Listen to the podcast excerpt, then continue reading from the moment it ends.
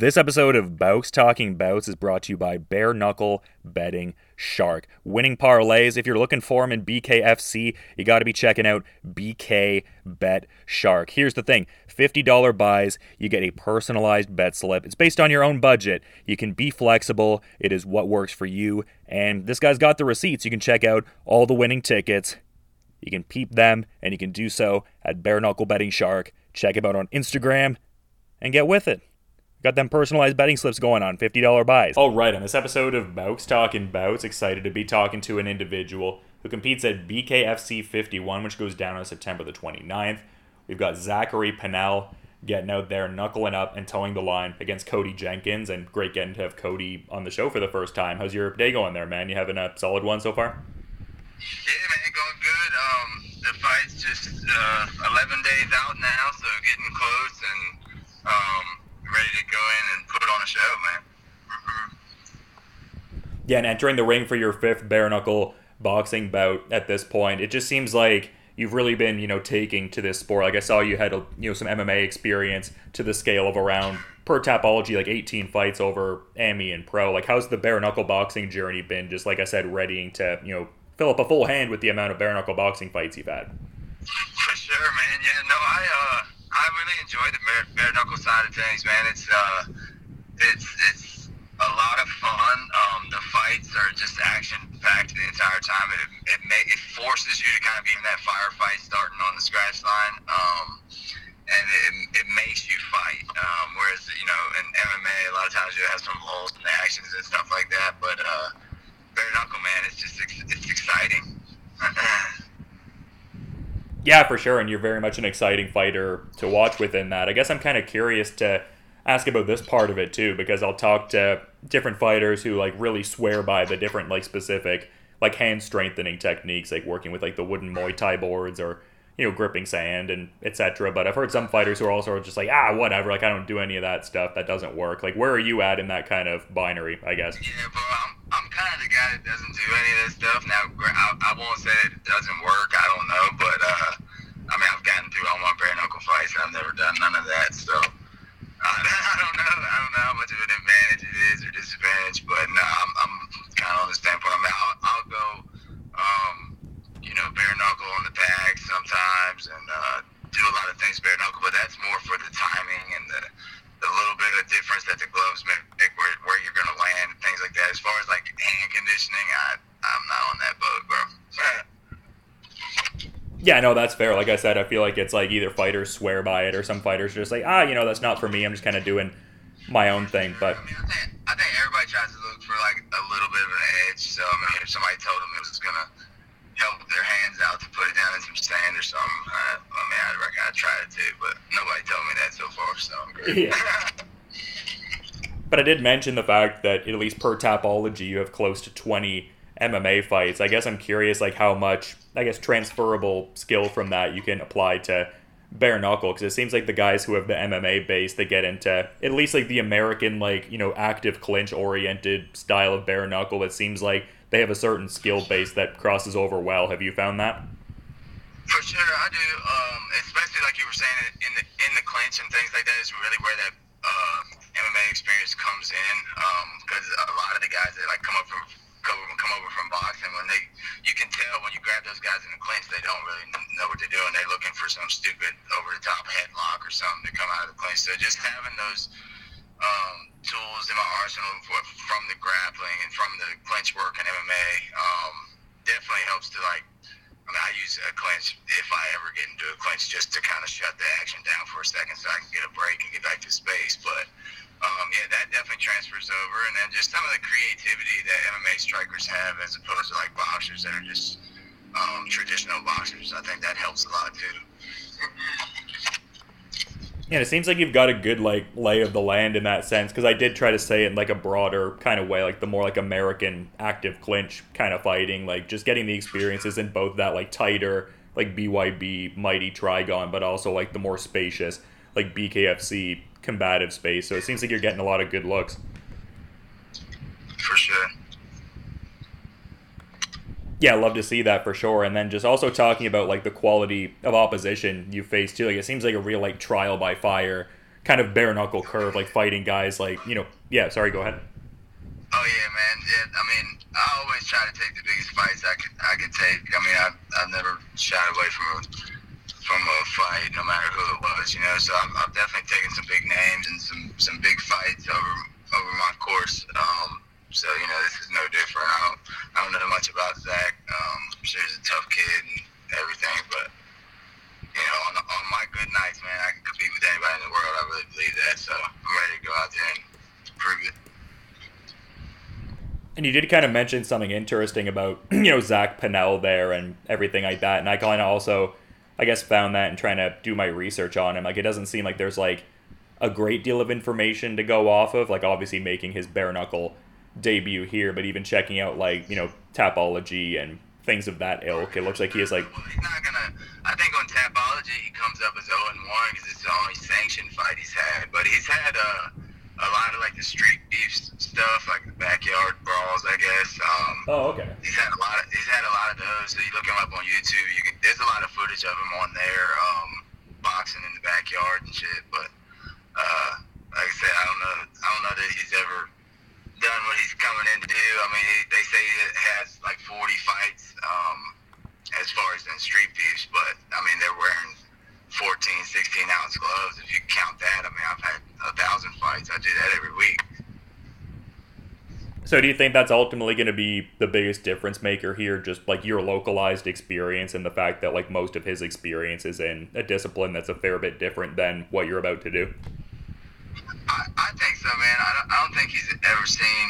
I don't think a lot of the guys, at least from what I saw, at least in my opinion, have the skill set that I have as far as boxing.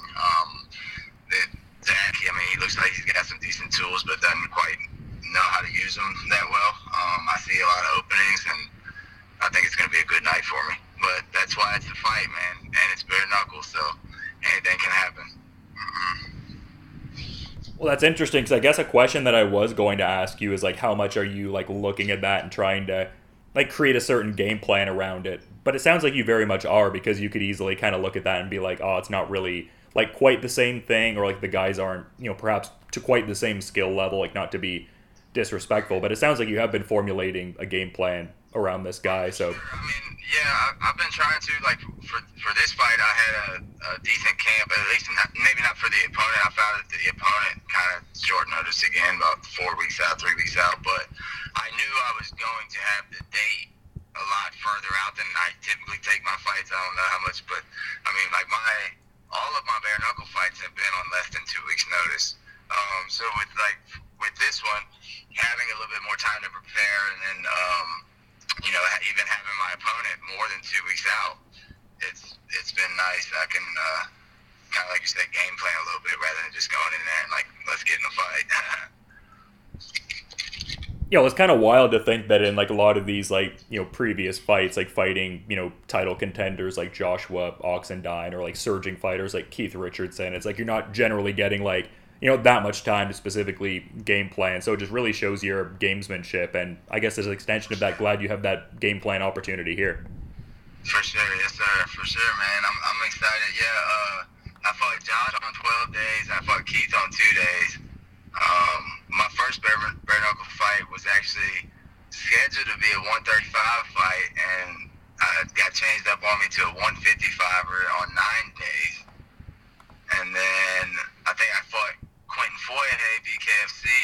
I was supposed to fight Glendale Berserker and fought Quinton on the week of the fight. So, yeah, I mean, it's nice to have a few weeks to prepare for somebody, man. Yeah, for sure. I mean, you love to, you know, see that opportunity. But just in mentioning, like, you know, Joshua Oxendine there, I guess I'm kind of curious to get your thoughts on, I mean, I guess it's a bit of a two-parter ultimately, but I mentioned he contended for that BYB title. Like, what were your thoughts on that, you know, initial Mark Irwin fight? And I guess that's, like, the second part. Like, what do you see in that, like, rematch between those two that's coming up? For sure, yeah. I mean, I think Josh, from what I saw of the fight, did pretty well in his title fight against Mark. So, and like I said, I mean, I know the level I'm at. Those, you know, on a different night, I believe I beat Josh that night. I was winning the whole fight, and then that's my battles. But yeah, I mean, it makes me feel good to know that I can get in there and compete with the guys that are, like you said, fighting for this belt. Keith is about to fight for the belt in October. So yeah, I mean, it makes me feel good. I know, like I said, I know the level that I'm at, and that I just gotta get a win. I gotta get a win and start to prove it. So. And I mean, what would that moment represent to you? Because I mean, you've obviously been in there with, you know, really elite guys, and you know, doing so on short notice, just really showing that gamesmanship. Like, what would, I guess, getting that first bare knuckle boxing victory represent to you? I think it would be a big moment in your combat sports career. For sure, man. I think it'd be huge. It would mean a lot to me. I put in a lot of work and time into this. Like I said, I mean, I've fighting is what I love, man. So it's just pick up that win and then get some momentum going. And they know I'll fight anybody, anywhere, anytime. Like for real, I'm one of them guys that actually will do that. So I think pick up a dub and start getting on the right track, man. So. Yeah, for sure, definitely would be, you know, a big moment and everything like that, and just, yeah, an intriguing featherweight fight in a lot of different regards, for sure, man. And I mean, I guess just talking about that, yeah, yeah, no, I guess I was planning on calling, you know, Quentin Foyer out for our third fight, man, because me and him is always going to be a good fight of the night every time. I got a win over him in professional MMA. He got the in my eyes, not so great judges call in the BKFC fights. I was going to call him out, but he lost his last fight, so I don't know. We'll have something up our sleeve, though, I'm sure. Oh, like you have maybe someone in mind to call out for your post-fight interview?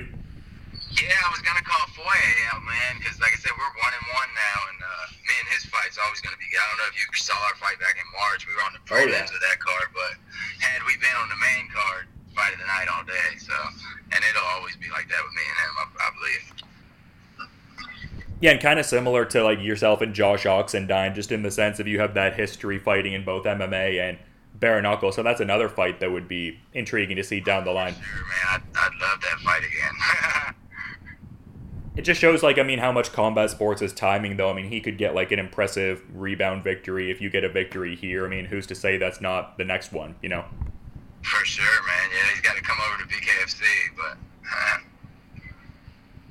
Yeah, for sure. A lot of variables, and just, I mean, illustrates that it's a great landscape for, you know, bare knuckle fighters to have a lot of, you know, different places to go and ply their trade. So, you know, definitely... Oh, yeah, man. It's definitely... I mean, it's going to continue to grow and continue to be more competitive, continue to be more guys that are getting in there. I know a lot more MMA guys that are starting to make the jump over, and I love it, man. The more people that we got to compete with at different weight classes, I mean, I can go to 35, 45, so that just means it's going to be easier for me to get fights, you know, and that's what I'm about, so.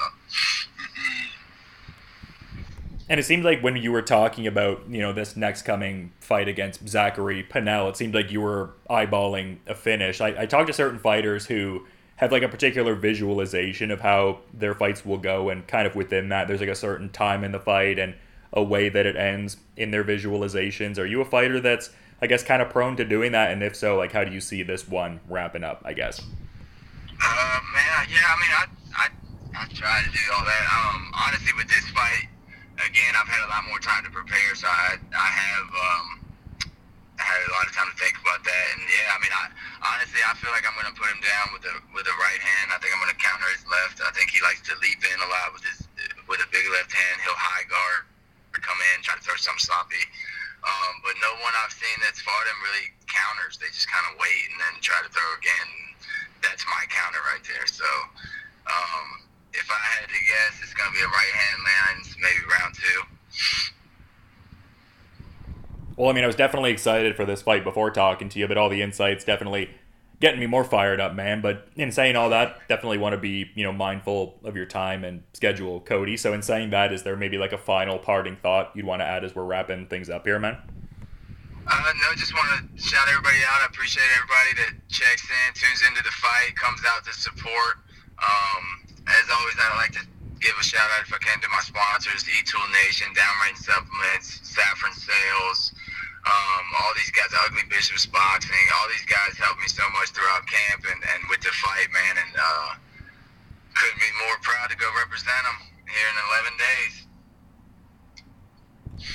Yeah, well, you always bring it, and very much excited to see this next fight with Zachary Pannell, and just a great event with BKFC 51 coming up, and this fight fits very nicely within all the fistic fireworks we're looking at for September 29th there. So to reiterate, thanks for making the time and coming on the show, man, and yeah, looking forward to checking out the fight, no doubt, but until then, you have a good rest of your day, Cody. Thank you. All right, man, you too. Thanks for having me on, and I'll talk to you hopefully after the fight, huh?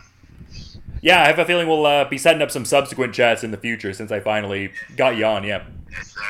For sure, man. All right, brother. Have a good day, man. Thank you. This episode of Bouts Talking Bouts is brought to you by Bare Knuckle Betting Shark. Winning parlays. If you're looking for them in BKFC, you got to be checking out BK Bet Shark. Here's the thing. $50 buys, you get a personalized bet slip. It's based on your own budget. You can be flexible. It is what works for you. And this guy's got the receipts. You can check out all the winning tickets.